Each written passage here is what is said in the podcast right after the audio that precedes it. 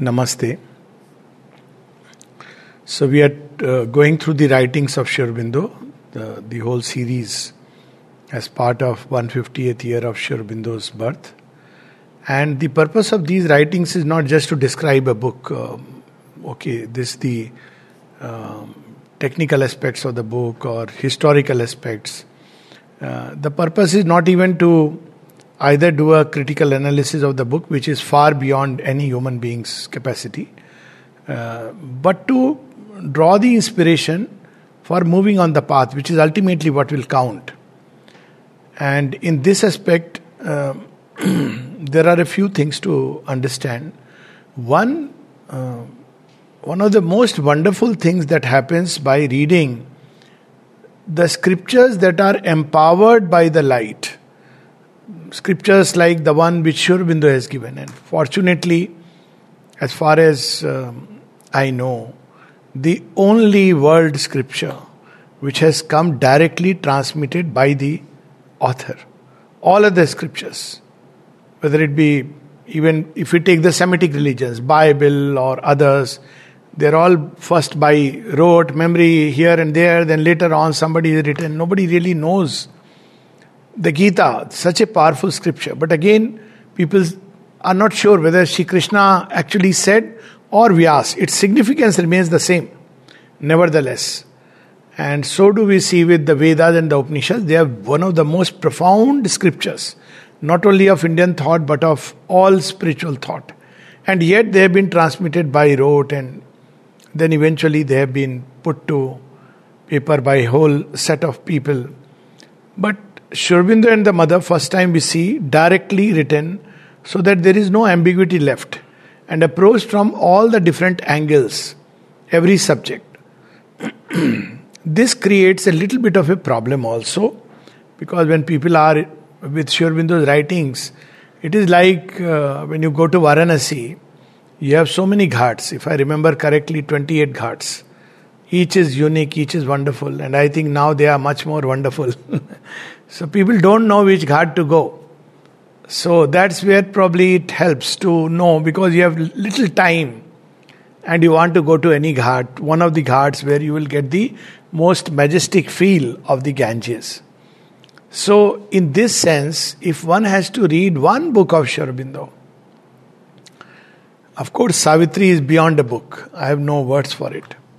But a book which is easy to understand, which contains the essence of his teaching and the core of his practice, then it is the mother. That's the book with which we are there today. It's also important because this is the book, the small book, and then there were question answers, which we'll read today. So, this book has come in 1927, which marked three, four significant events. As we know, one is Sri Krishna uh, fusing with Sri Aurobindo. This is one which is so much uh, everybody knows, popularized Siddhi Day. But the reason why Sri Aurobindo used the word Siddhi Day is because he completed his sadhana of as far as the individual perfection is concerned.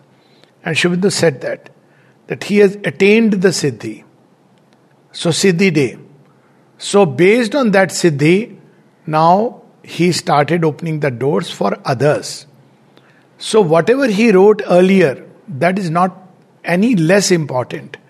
But when he writes after the Siddhi, it assumes a special importance. Second thing is that he himself, from 1927, placed the mother in the forefront, that she is the one through whom the yoga will take place. So it is the other significance of this uh, particular year when the mother appeared. And the third significance is that Aurobindo was maintaining records because his individual yoga, he was monitoring, practicing.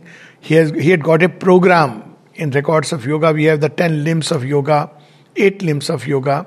In one of his letters, he speaks about 10 limbs of yoga. So that was a yoga which he was practicing and he was noting down in his diary meticulously like a scientist from 1909 onwards, and the last entry is 1927. Again, because the Siddhi was over. So, the Mother is a very, very special book which occupies a moment of transition from individual possibility of yoga, which Sri completed, and therefore he was sure that the path is open for others, to the collective manifestation. That's where the mother had to accept the charge of the disciples. Because, and also her coming made many new things got added into the yoga. Sri speaks of when the mother came, both of them enriched each other. And the yoga subsequently is a joined creation, in Sri words, of Sri and the mother. Because earlier, before 1920, Arya writings, they are one. That, but subsequently, with the coming of the mother, things got added up for instance, the word psychic being. So many other things got added up, and therefore the mother assumes a very special significance and place in Sri writings. I would say all of the books are one side apart, and the mother is very special. So, last time we read about uh, this small book, The Mother, from chapter 1 to chapter 6, some passages, and then people asked questions because the coming of the mother completely reoriented them. Nolinida writes how when the mother came, before that, they were all leading a bohemian lifestyle. Like sadhus who are not bothered about where your clothes are, how you are dressing, how you are living. They were living like that. And for Sri Aurobindo, there were no instructions. He was there, his presence was there, and that was enough for them to draw inspiration the time was spent in the evening, they would go for football and they would cook food, eat, enjoy, and of course, they are in the presence of the mighty and majestic master. And they needed nothing else, of course. So, this is how the life was going. With the coming of the mother, suddenly she started organizing the whole thing because she is the organizing power, manifesting power of the Supreme. And initially, they felt hurt why? Because now they can't live the way they were living. First of all, a European lady has come. so, coming of a lady has, you know, the way they were living, they have to learn to be little different. Second, she started teaching them by her actions. How should one relate to Sri Aurobindo? So, before that, they would all sit uh, together. Sri Aurobindo would never say, I am the guru, the master, the realized one because he is that infinity. He is experiencing himself in everyone. So that is how they used to sit. And when the mother came, she would sit on the floor. She taught them Indian manners, though they were all Indians. She would clean the place, she would wait upon him, and then they realized that what it means to be before the master. So the mother's coming made lot of changes and therefore, people naturally ask Sri Aurobindo, who is the mother? Who is she? And of course, different places Sri Aurobindo has said different things, beautiful things. As I said to Barinda, she is born free. So you can't command, nobody can command her. Nobody can say you take charge of the yoga. If she has to take charge of the yoga, it has to be by her own inner inspiration or uh, whatever we may say she has, has to feel from inside. So Sri Aurobindo was waiting till one day she accepted the charge of the yoga. So from that day, the entire arrangement changed. Sri Aurobindo had shut the door. Darshan days started. Initially, we know there were three darshan days, then they became four darshan days. And people who were freely meeting the, him, and the mother would hardly speak or communicate. Now the arrangement was they had to go through the mother. That's why some of the sadhaks couldn't understand. Motilal Roy, his own brother, Barin, they couldn't understand the change. So they asked Sri Aurobindo, many of them, who is the mother? So one of the sadhaks asks, I picked up just a few question answers. It's a very big volume, and every question is worth reading. Of course, everything from Sri Aurobindo is worth reading. I think in a lifetime, if one can read Sri Aurobindo and the mother's works completely, one has laid the wonderful base for lives to come.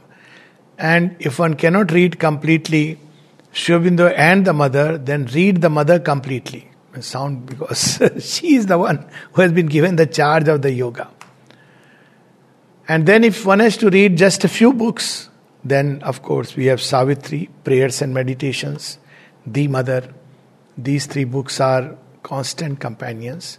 If one has to carry just one small booklet, then The Mother is a wonderful book. It's a very small book, not the question answer, but only The Mother for a regular reading. I know people's lives have changed. Just little anecdote, then we will read. So I know the person. He was usual life, uh, eat, drink, be merry, but a very good person, good human being. I mean, uh, honest human being. But uh, God, all this is like a scientific person. So all this is a uh, people who believe. Just it, it's okay. It's their business. But he didn't believe. And his wife believed in the mother because of her father, and then she used to come regularly. He would let her come, but never felt interested. And one day, when he has to travel from one place to another, he is looking for a book because you are in a train and you want to pick up something to read on the way. And in a hurry, he picked up the mother, not realizing from the stack, small little book. Okay, I'll read it on the way, like you know, you read a journal. so, and that book changed his life completely.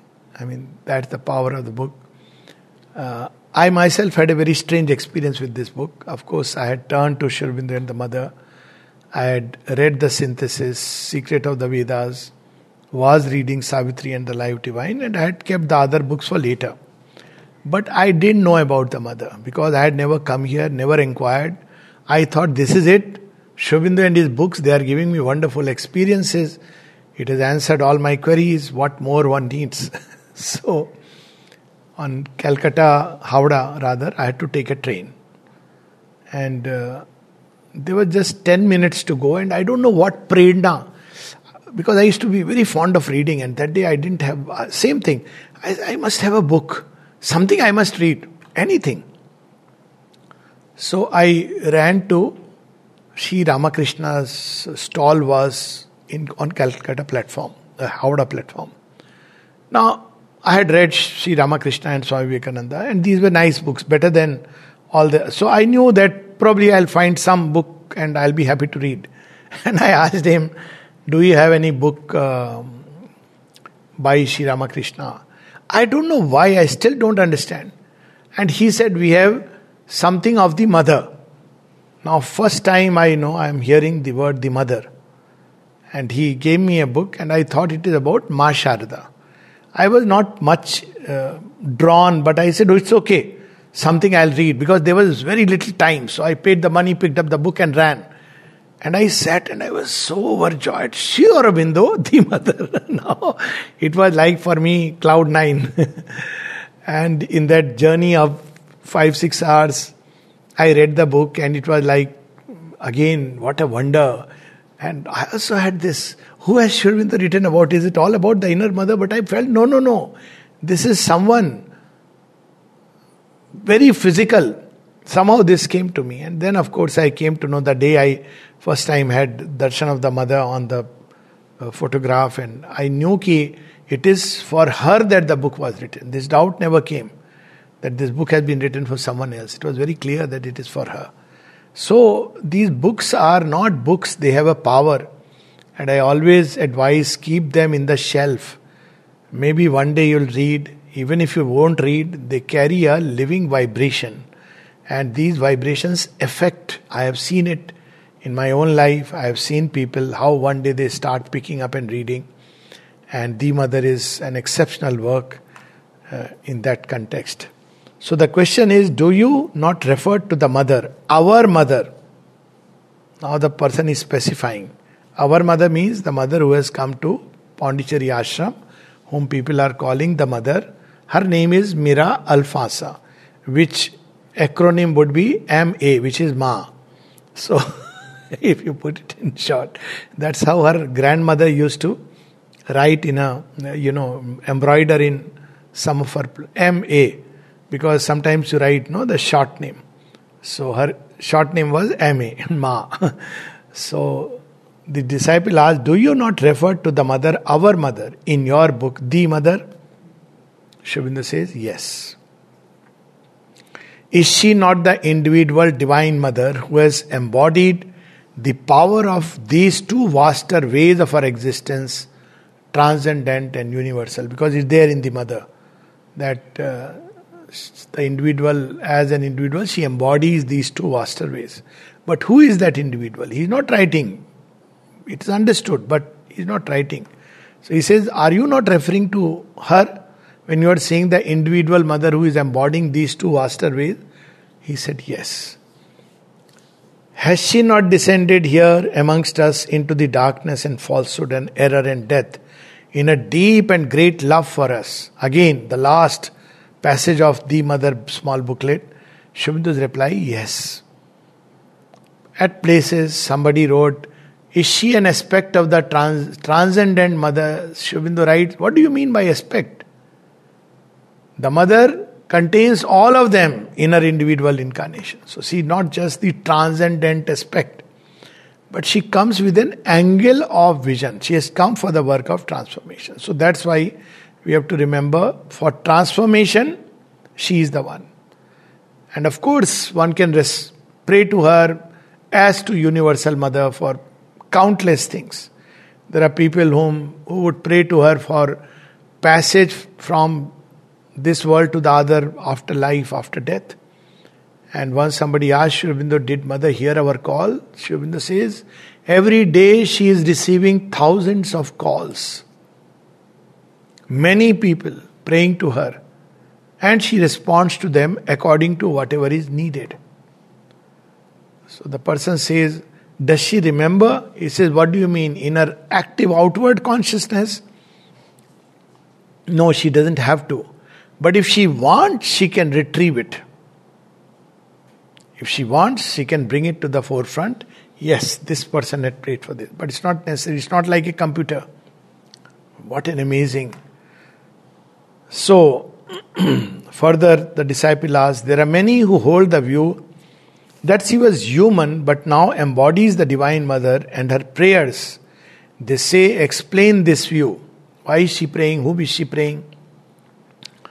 But to my mental conception, disciple is asking, to my psychic feeling, she is the Divine Mother who has consented to put on herself the cloak of obscurity and suffering and ignorance so that she can effectively lead us, human beings, to knowledge and bliss and ananda and to Him.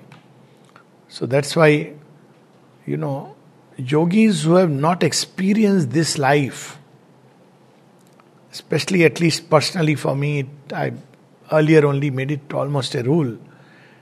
Uh, sannyasis cannot guide householders. This is my basic common sense understanding. They don't know. They will give you nice gyan. You should not fight it is ego. They don't know what happens in a householder's life. They cannot tell you what is the worry that a mother feels for her child. For a simple reason, because you don't have a child. but mother and Sri Aurobindo went through the human experiences, and the mother particularly, what it means for a woman to be married, to be expected to cook for a husband, to be expected to look after the children, to be expected to work at the same time. She knew all these. So, personally, my take is very simple. I would rather go to someone who knows all this and has shown the way. So, she took upon that life. If you read through her life, it is not even sure in the life. It's not the life of a typical, you know, often we hear Babaji went to Himalaya. I don't know why they go to Himalaya. I mean, God is everywhere, but for some reason, Everybody has a fancy for Himalayas. I am yet to hear someone who went to Alps in Switzerland and came back. but, anyways, it's not necessary to go to Himalaya. That's why they could tell us it is not necessary to withdraw from life. The divine is everywhere and in everything. And if we do not find him, it is because we have not cared to find him. Because they lived like that. The mother would play tennis, she would paint, she would play music, and what amazing music. She would teach to the children everything. She was married, she had a child, name it, and she had it. She traveled across the globe, and yet she shows us, precisely because of that, she shows us the way because she knows all the human difficulties. So the disciple feels that intuitively and asks Sri Aurobindo. And Sri Aurobindo's reply the divine puts on an appearance of humanity, assumes the outward human nature in order to tread the path and show it to human beings, but does not cease to be the divine.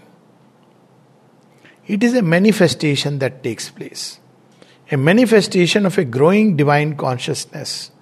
No human, not human turning into divine, the mother was inwardly above the human even in childhood. So the view held by many, what view held by many? That she was human and through sadhana she became divine. So he says the view held by many is erroneous. And we know that when she was a child, she was regarded as Sphinx because whenever they had a problem, they couldn't understand, they would go to her. So mother says this was a Maheshwari aspect. Painting, perfection in organization, Mahasaraswati aspect.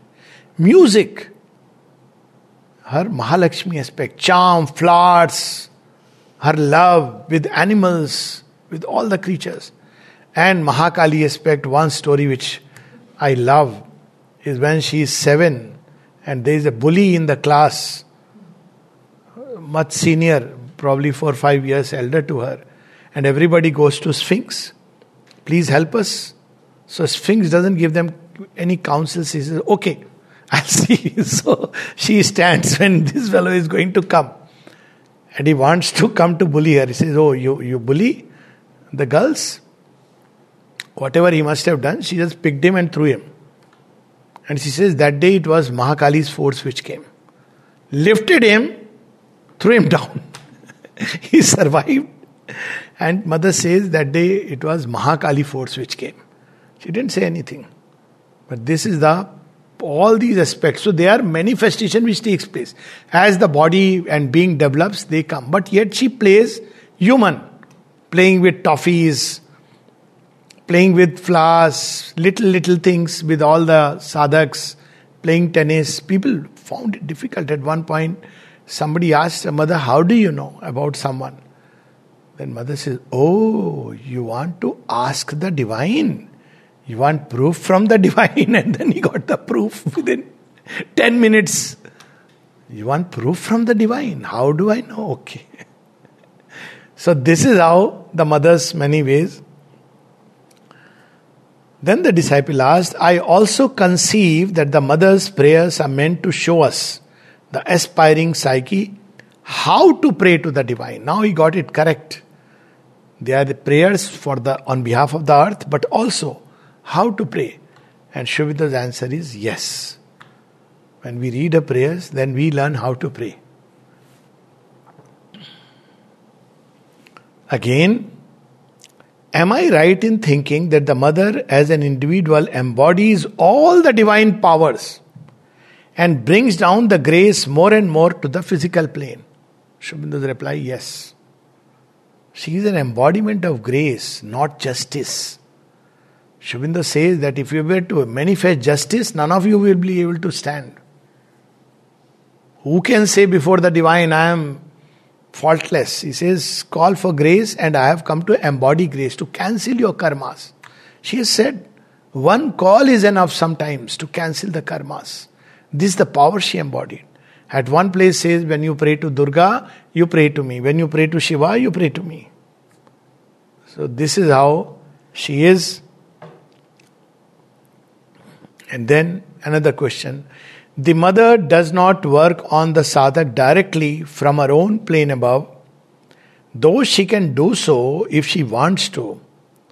She can even supramentalize the world in a day. The sadhak is asking.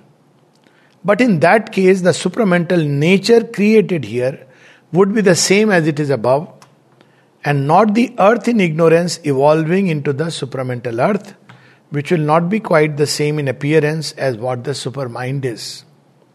Sri Aurobindo's answer that is a very important truth. This is important to understand. There are two kinds of children or parents. One is when homework is given to a child, parents do it for the child. What happens in the process? In the class, he gets very good grades but fails in life. The child has never grown. Parents have done it.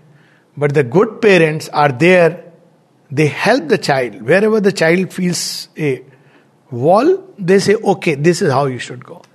That is why this yoga and the process takes time. It's not magic. It can be magic, but then it's not evolution. Hence the long process. It's not like a, otherwise, it is not we transforming into the supramental beings. Suddenly you will see supramental beings floating in the luminous bodies and all these things. We will hardly be helped because there will be no link between us and them. We'll all be like that movie Cocoon, beings from alien planets coming and we are all happy with their presence. So then Sri Aurobindo wrote two very interesting pieces in 1927, which are also here in this book. One where he says, I am the Shakti of Sri Aurobindo alone and the mother of all my children. He is writing on behalf of the mother. Is writing, it's unique. It's there in his own handwriting. I am the Shakti of Sri Aurobindo alone and the mother of all my children. My children are all equally part of my consciousness and of my being. When transformed and realized, all will have an equal right to manifest each one an aspect of myself and Sri Aurobindo. It is the unity of all in the solidarity of a common manifestation that will allow the creation of the new and divine world upon the earth. Each will bring his part, but no part will be complete except as a power in the solidarity of the whole. It is worth reading, meditating upon. It's there in this book. And the second one, which he writes, is identifying with the God of wealth. Because now this work is going to expand, and wealth will be needed. So Sri Aurobindo writes, I am the God of wealth. The strong and splendid. Am the master of the thousands and the regent of the millions. Am the puissant creator, the full handed gatherer, the opulent disposer of treasures. It must be understood clearly that if we read this prayer, it's not God of wealth who will be very happy and give us money, but it shows the kind of power that he wielded so that all the money of the world or whatever is needed for the new creation that will come but it will come when we are ready and deserve it that's the condition so a disciple asked that when i call down the mother should I concentrate on the embodied mother or open to and concentrate on the consciousness of the universal mother? Very nutty people, after all this, they are still asking. Aurobindo says the embodied mother must be the foundation of the concentration. Even when you receive from the universal consciousness above you, it is from her consciousness that you are receiving. Very clearly, nothing is ambiguous. And then he says that every soul on earth is a portion of the Divine Mother. But as we grow in this yoga, we realize it that I am Mother's child. It's a realization that takes place. He also reminds us that everything comes from the divine. So there is only one power, there are no two powers. But he reminds us this power operates in knowledge and in ignorance.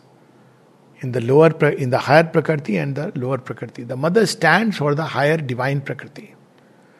If she were to accept the demands of the lower Prakriti, then it will no more be her work. Though even that has come from her. If she wants, she can do whatever she wants with it. There is there once I heard an ex-student from here who had been from very long time. I remember, and uh, this ex-student was called upon to speak on Sri Aurobindo's uh, or the mother, I don't remember exactly what was the occasion. So people have this, okay, ex student. So, person who has studied here all through, just imagine. She says, start by saying, the mother was a disciple of Sri Aurobindo. I still remember it. I hardly knew much, but I said, this is not true. This is not true. And then later on, I read Sri Aurobindo's letter. The mother is not a disciple of Sri Aurobindo. She has always followed the same path as mine. Even now, you will hear these things. Because there is a hidden resistance somewhere inside in accepting the mother. That is a resistance I'll not uh, discuss, but it is there in some people. They just can't accept for whatever reason. Like Bhringi Rishi couldn't accept uh, Devi Parvati. it's only. So, Aurobindo reminds us there is no difference between the mother's path and mine. We have and have always had the same path the path that leads to the supramental change and the divine realization.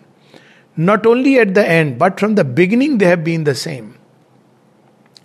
The attempt to put up a division and opposition of this kind, putting the mother on one side and myself on another, an opposite or quite different side, but has always been a trick of the forces of the falsehood when they want to prevent a sadhak from reaching the truth, dismiss all such falsehoods from your mind.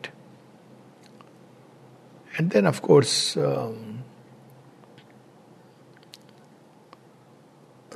he talks about that, you know, both of them have had to go through many difficulties and challenges. And then they say, because we have gone through it, therefore we want to give you the sunlit path. He says, if you walk the way we have walked, we have taken every kind of challenge upon ourselves. And so much so that Sri reminds us, it is in fact to ensure an easier path to others hereafter that we have borne that burden.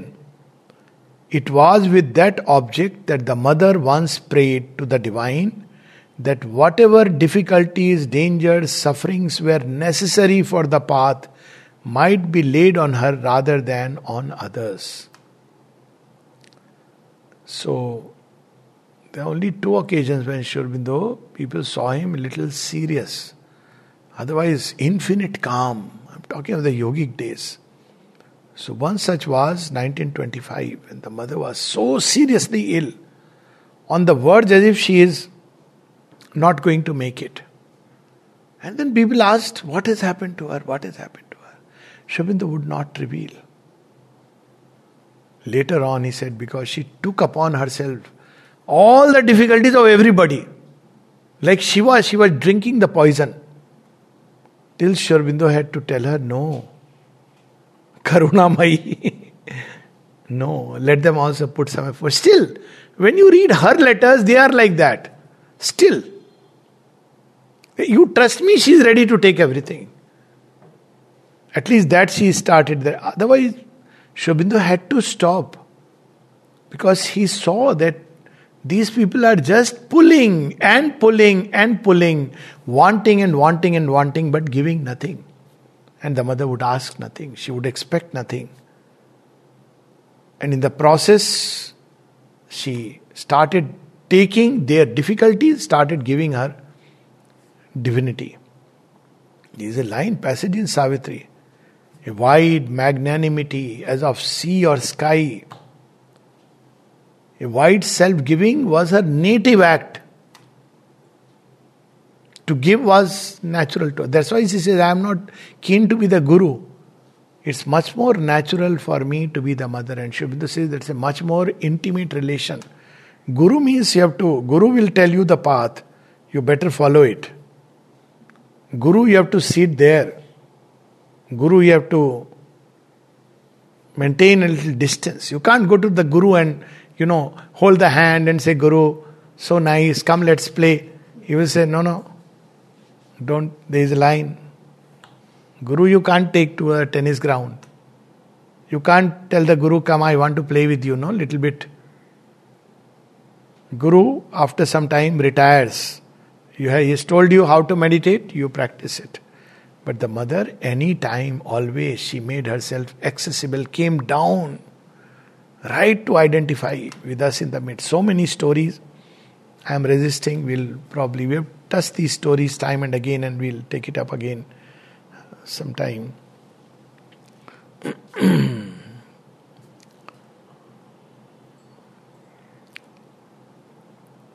then people ask pointed question. What did disciples they want from every angle. Maybe he has missed out something. so they ask, Can it happen that one who is open to Sri is not open to the mother? There were people like that. Is it? The, the person wants now to ask the same question with a little jalebi way. Is it that whoever is open to the mother is open to? Sri Aurobindo says, the mother proposition is true. If one is open to the mother, one is open to Sri Aurobindo. He says, yes, that is true. What about the first question? If one is open to Sri Aurobindo, he says, if one is open to Sri Aurobindo and not to the mother, it means that one is not really open to Sri Aurobindo. Settles the matter once for all. And it's very simple, common sense, logic. If you are open to Sri Aurobindo, you regard him as your guru or master or whatever, you trust his word, then he is saying that turn to the mother. Then where is the ambiguity? So, this, as I said, wonderful book. So, such a wonderful, vast yoga. What are the conditions? How much? I once somebody told me, I believe you have to give some money to enroll yourself either in the ashram or for the yoga because everywhere, you know, there is money and yoga brought together. courses are quite rich courses. hopefully we shouldn't catch that uh, illness some places it is beginning. But uh, yoga cannot be given like that. In ancient times yoga was guru dakshina. How can you pay if that knowledge is infinite? How can you put a price tag? So many dollars. So wherever there is money asked for yoga or for a spiritual practice i personally feel one should just stay a little away. People give reasons and excuses, whatever it is. But if you want to be, or if you are have the mandate, you cannot want to be a teacher or anything like that. But if you have been put in that place because of destiny or the divine mother's will, one has to remember this that this is one is it's only on trust that this knowledge has been given. This is not a knowledge one can acquire by reading books, and this knowledge cannot be transmitted or imparted by taking money. So, Sri letter, there are no conditions for receiving the influence of Sri and the mother except except faith. Number one. An entire sincerity in following the spiritual path, which is understandable, and a will and capacity. What capacity is expecting from us to meditate? How many hours? No. And a will and capacity to open oneself to the influence but this capacity usually comes as the result of sincerity and faith. Several places Sri Aurobindo uses the word central influence. The other day in Rama and Krishna talk, we were saying that you know this influence remains on earth even when the physical being withdraws. And how I understand the influence is like supposing there are some flowers kept in a room, and when the flowers have faded and you have taken them away, Sometimes people enter and they still know that the flower was there. Why? Because the fragrance is there. Influence is like that. Except that because it is a divine flower, so influence is also like the divine.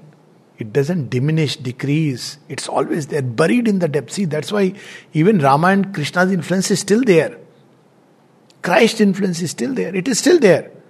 It may be covered, but we may still get that fragrance. So, influence is something which you cannot destroy. You can cover it. Like if there is this fragrance, you may put all kinds of smell and it may get buried. But it is there in the atmosphere because it's there. Hawa mein gul mil jana. That's why people who come to Pondicherry feel that atmosphere of our consciousness then people obviously feel can we do the yoga outside? Because this is another idea that people have for some reason. We have to come to the ashram to do the yoga. Often people have said your difficulties are not likely to decrease they are likely to increase when you come to the ashram. And the reason are twofold. One is because there is an intense pressure of truth consciousness and things that are buried they come out because this place is organized like that in freedom. Second is many things that we take for granted in life. For instance, one is living outside, one has a house, one is having a salary earning. So one says that I am ready to leave everything. Now, this is not simple because right now I have these things. So I take it for granted. The day they are taken away from me, then there is a different story altogether. For, so it's for various reasons. There is a, it's very challenging. Many people, Sri used to say, don't bring the person, don't let her come to the ashram. She is progressing very well. If she comes here, she may be uh, suddenly experience many difficulties because, you know, they come up. It's, of course, there is the sunlit path and the joy of nearness, but about those because we don't know how the nature reacts, what is the degree of sincerity. So Sri reminds us it is quite possible to follow the yoga while remaining outside the ashram. There are many who do it. His words. You can submit your doubts for elucidation to Sri Now Sri is writing, many times he would write in third person. If brief answers are sufficient, as he has little time, if longer and more detailed answers are necessary, it could only be done through one of his disciples. This is, of course, part of that letter. But then, how we will write to Sri Aurobindo? Now, still he answers, but still, Sri Aurobindo gives us a simpler way. Put all before the mother in your heart so that her light may work on it for the best in the heart. She is present in the heart of each creature. Ma, ma, ma, this is happening, that is happening, this, my, everything. Like a baby. So that her light can act upon it. We have to do it. Mother knows everything, she'll do it. No, that's not the way. Aurobindo says. Mother says, because then you have to become conscious. She's not working on robots. She doesn't want us to become AI. She wants us to become DI, divine intelligence. So when we offer, then she will make us conscious. Oh, bacha, you forgot there is something else hidden inside. You wrote very nice things about yourself, very good. But see, there is something else also. So it'll come up. Then you will again offer, Mother, I have become conscious. No, no, wait, wait, wait. Wait. So that is how the change takes place. And she'll take us through it.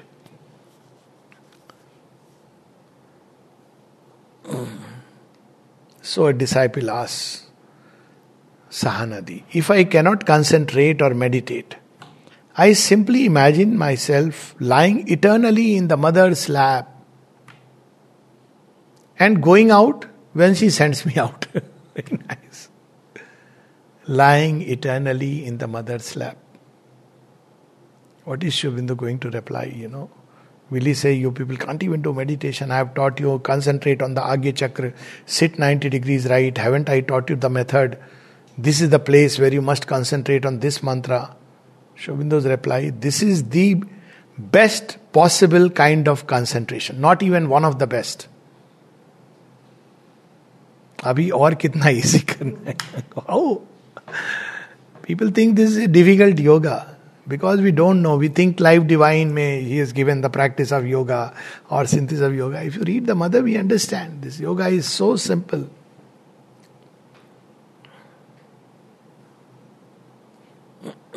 Even he says you can imagine the mother in the heart and make the surrender. Your ex then okay, heart is difficult, I don't know. So mother has freely given photographs. Aurobindo was not keen to give. And there was a reason for it. So most of the photographs came later. So 1950, 20 and before we have some photographs of Sri 20 to 50 we don't have photographs. 50 because the mother knew he has decided to withdraw. So as a exceptional grace we have that Darshan Day photograph which he had allowed. Which he asked Sri Aurobindo and he agreed. Later on, you see when mother goes to playground, a number of photographs. And all this is a grace. Taradi was telling once that she would click for mother and she was clicking. So after 11 times clicking, the mother said, Bus, no more. But since he had one more left, she clicked it, 12th. But when she developed, there was nothing on the 12th. So, this was not a photograph which they are giving. It was contained something of them. If they didn't want, you couldn't even take a photograph. There are many such stories authentically. This Tara Dius herself recounted to me. She said, I clicked because, anyways, 12. She said, no more, but she clicked. But that 12th was empty. So, Sri Aurobindo reminds us your experience about the photograph was a very fine and true experience. The mother's presence can be felt through the photographs by one who regards it with devotion towards her. It was her true presence that was there, her subtle physical presence, and all you felt was true. She and mother has said, I put something of myself in all my photographs. That's why she was giving photograph. It was not for, it was compassion. It was not like, okay, take my photograph. Signatures. She was putting something of herself in the signatures. So she has given so much as external aid. And then about music, Aurobindo says, someone asked that when I listen to mother's music, I'm spellbound, but I understand nothing. You can't put it in either Eastern or Western. So Aurobindo's reply it is not necessary to have technical knowledge in order to feel what is behind the music. Mother, of course, does not play for the sake of a technical musical effect, but to bring down something from the higher planes, and that anyone can receive who is open. But for mother's music, it's not really advisable the way we do two minutes playing mother's music, then switching it off. You're bringing down something. Sunilda's music, it's okay. So the way is either you listen, that most of her pieces have a uh, number of minutes so play for that much time or else you dim it slowly and leave it running till the whole thing is over so then her words of course while reading mother's prayers i feel as if i am not reading the words or thoughts but contacting something quiet pleasant and formless behind them again Aurobindo's reply yes it is so the words are only a vehicle. When the consciousness opens, one feels all that is behind the words. So, like this, countless, countless letters running through nearly 600 pages. Little less than that, I think. So, we can imagine what a wealth. And this is practice. How to concentrate, how to meditate, or looking at the photograph. An easiest form of practice. At other places, he speaks about meditation, concentration in various ways. And then Sri describes about the mother symbol. You'll see in this book the description. And of course, uh, the mother is also described. And uh, the central circle, of course, is the transcendent power, Aditi, the divine mother. Four inner petals, four powers working from the supermind to overmind, which we know now Maheshwari, Mahakali, Mahalakshmi, Mahasaraswati and the 12 outer petals. So the 12, Mother herself has given those. Then Mother's flag, the blue flag which with the which is the color of Krishna. And this is the symbol. And she speaks about this the ashram flag, that our work is to bring down this consciousness and make it the leader of the world's life. And the mother spoke about that golden symbol on the blue flag. She said it is the spiritual flag of united India. And when all the different flags were submitted, this flag had also gone. But we know that uh, how open the great leaders were. so they had their mental calculation. Whatever they felt about green and saffron and whatever they said later is a different story and the white and the Ashok Chakra. And the mother went into trance when she saw that flag. And when Pranabda asked, she said, There will be so much bloodshed now. So much bloodshed. Because flags are symbols, they're not just simply nice looking structures. And then we can close this with, as I said, uh, Radha's prayer, which Sri Aurobindo translated and then it was retranslated from French to English. And the background we have already spoken of. One of the best, my most favorite prayers, a prayer of lifetime. Radha's prayer, this also there in this book. Radha's prayer, O thou whom at first sight I knew for the Lord of my being and my God, receive my offering. Thine are all my thoughts, all my emotions, all the sentiments of my heart, all my sensations, all the movements of my life, each cell of my body, each drop of my blood. I am absolutely and altogether thine, thine without reserve. What thou wilt of me, that I shall be. Whether thou choosest for me life or death, happiness or sorrow, pleasure or suffering, all that comes to me from thee will be welcome. Each one of thy gifts will be always for me a gift divine, bringing with it the supreme felicity. This is surrender. Surrender is not that I have given myself to the mother, but see, my court case is still pending.